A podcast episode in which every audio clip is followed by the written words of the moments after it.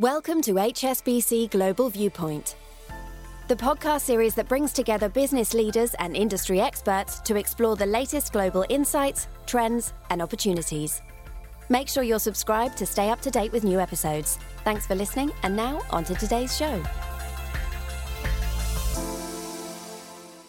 The following podcast from HSBC Global Research was recorded for distribution on the 12th of October 2023.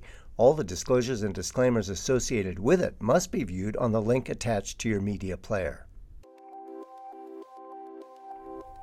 Hello, everyone. Welcome to the Macro Brief, our weekly podcast showcasing the work of our team here at HSBC Global Research. I'm Janet Henry, Global Chief Economist, your host this week. Today I'll be speaking with Pranjul Bhandari. Pranjul is our Chief Economist for India and Indonesia two countries where demographics will be key in determining economic growth. India is the world's most populous economy. It also has the world's largest youth population, with over 250 million people under the age of 25. And Indonesia is set to have the fourth biggest consumer population on the planet by 2030. So, two economies where there are huge opportunities but also large potential challenges ahead. And that's where I'd like to start with Pranjul, who joins me here in London. First of all, welcome to London. Thanks, Janet. Great to be here. Well, great to have you.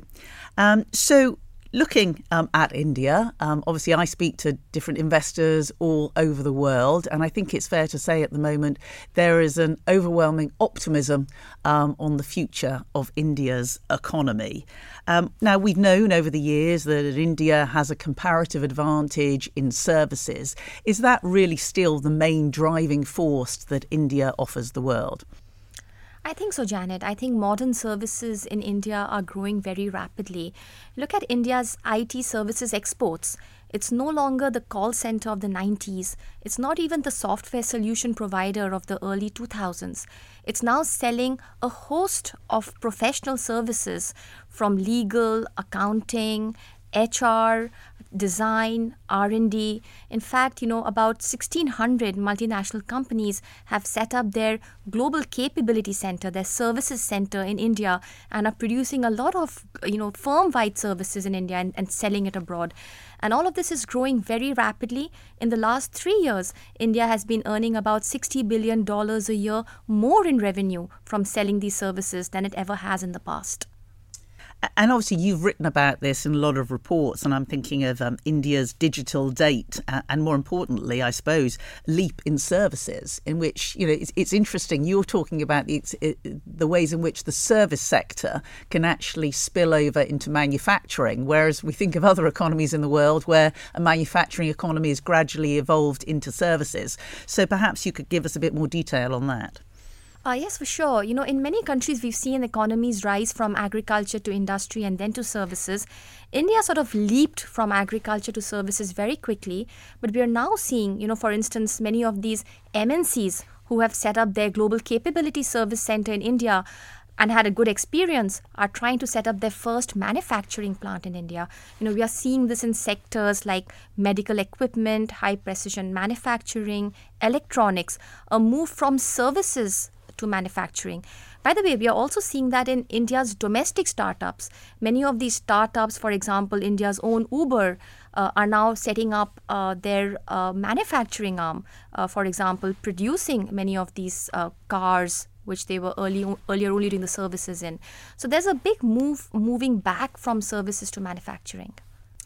And how important is that in terms of driving future employment. Obviously, in my opening remarks, I mentioned um, the tremendous opportunities offered by a country that has strong population growth, especially a young population growth. But is that also a challenge in terms of providing jobs for these people? Yes, uh, I worry it is the biggest challenge for the next decade. As in the part of India that's doing very well is what I call New India. You know, all the high tech things, high tech goods and services, domestic and exportable.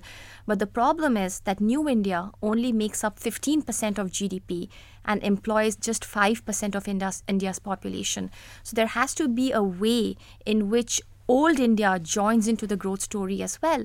And I do think that the pathways for that are becoming possible with things like digitization of manufacturing, with things like agri-tech. Uh, some of the old India is also getting energized. And if that happens, growth could be even higher and more jobs intensive. So, so Pranjul, let's turn to the nearer term, and the cyclical side of the economy. When we look globally at the moment, the challenges uh, hanging over large numbers of emerging economies are, are really growing. Um, the dollar's been very strong. US yields have been rising. The Fed certainly is telling us it's not going to be cutting interest rates anytime soon. India has been outperforming. Growth has been very strong in the first half of the year, but India too is an emerging economy. So, how long can it continue to grow so robustly, or will India too also feel some of those strains that are being exerted on other emerging economies? Yes, Janet, it feels a lot like 2022, right? With uh, a stronger dollar, higher US yields, high oil prices, and this time around we also have the El Nino, the weather event that's making rains very volatile and which could have large growth implications for an economy which has a large rural sector. But what we found is that growth so far hasn't really taken a hit. Uh, uh, you know, we, we find urban growth, for instance, extremely strong. The job market is very hot. Uh, we find employment numbers to be even higher than what we had seen at the pre pandemic period. Uh, so, generally, incomes are strong as well. So, even if rural incomes are a bit weaker than before, we think strong urban India is more than offsetting that. Uh, also, you know, oil prices have risen over the last uh, two months, but on a year-on-year basis, they are still lower than what they were last year. So that's also a continuation of a positive terms of trade on the on, on the oil front. Uh, I think the one problem is India's external finances, with oil prices tending higher, uh, with India banning rice exports recently. The current account deficit has widened. We're also seeing a lot of the inflows into the equity markets and the debt markets slow a little bit. And my sense is that external finances will weaken a little bit going forward. Thankfully, India has a large stock of FX reserves, and the RBI is quite active and the rupee on the whole has been quite a stable currency in the region. So, so few concerns in the way of macroeconomic stability. Can we um, turn to to Indonesia, um, another exciting um, and very populous economy within the region? Um, obviously, you cover both. Um, so, so what are the similarities or indeed differences between those two very important economies? Yes, I think these are two economies uh, in which the growth in the next decade could actually be higher than growth in the previous decade. The reason being they have some new promising sectors. We already spoke about India's high tech, you know, services sector, manufacturing sector, but Indonesia has some promising sectors too. For instance, it's moving uh, up the value chain of manufacturing from just being an exporter of ores to actually processing metals and becoming an exporter of processed metals. It's also moving up in the EV ecosystem uh, using the large stock of nickel it has to make nickel batteries and then EVs. So, lots of promising sectors out there.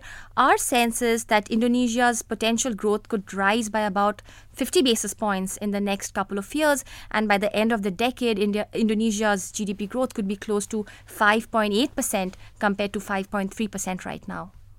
Well, that's exciting.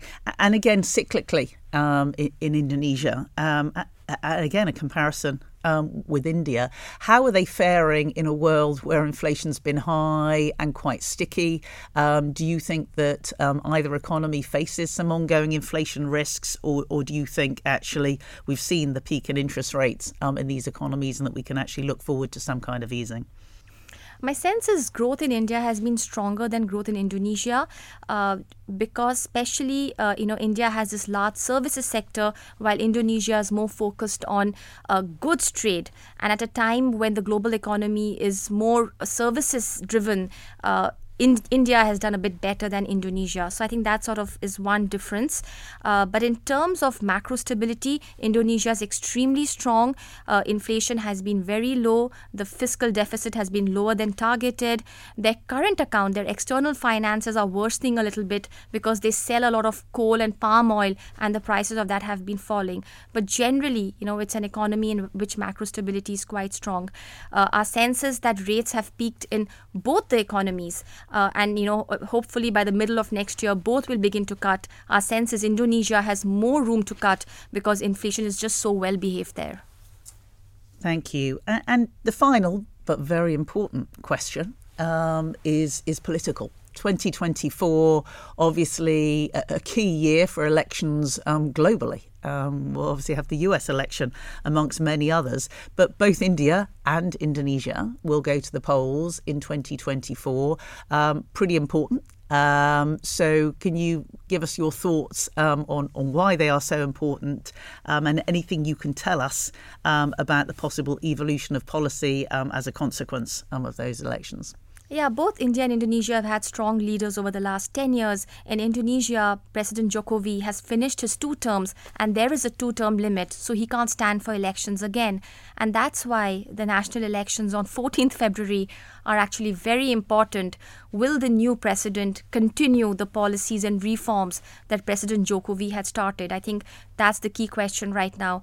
As of now, there are three key candidates out there, and when we go through, you know, everything they've been saying, our sense is that they imply the same thing for policy. So hopefully, you know, there will be policy continuity in the economy. As for India, Prime Minister Modi has also finished two terms. Uh, he's going to be up for his third term, uh, you know, n- next year.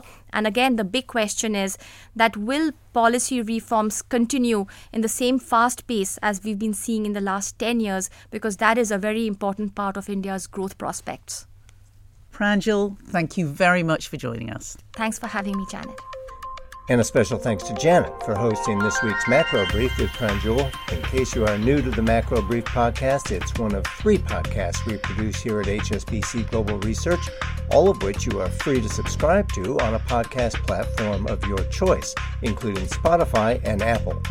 In addition to the Macro Brief every week, our Asian edition Under the Banyan Tree is hosted by Chief Asian Economist Fred Neumann and Head of Asia Equity Strategy, Herald van der Linde. And don't miss our latest edition of the ESG Brief, diving into the world of retail returnables and the vexing problem of clothing returns that are ending up in landfills or incinerators. One event not to miss in the coming week, our regular Macro Brief host Piers Butler will be hosting a special Live Insights event on LinkedIn on Tuesday, the 17th of October, all about digital finance with Kailash Mistry. Kailash is our global head of insurance and digital finance equity research. That's the 17th, Tuesday at 10:30 UK time, 9:30 GMT, or 17:30 Hong Kong time. Now to register, just email us at askresearch at hsbc.com. That is all for the macro brief for this week. Thanks very much for listening, and we'll be back next week.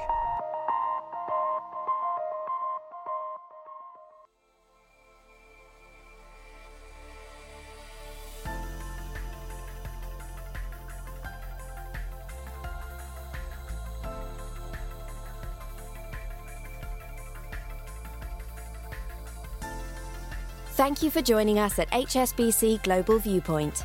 We hope you enjoyed the discussion. Make sure you're subscribed to stay up to date with new episodes.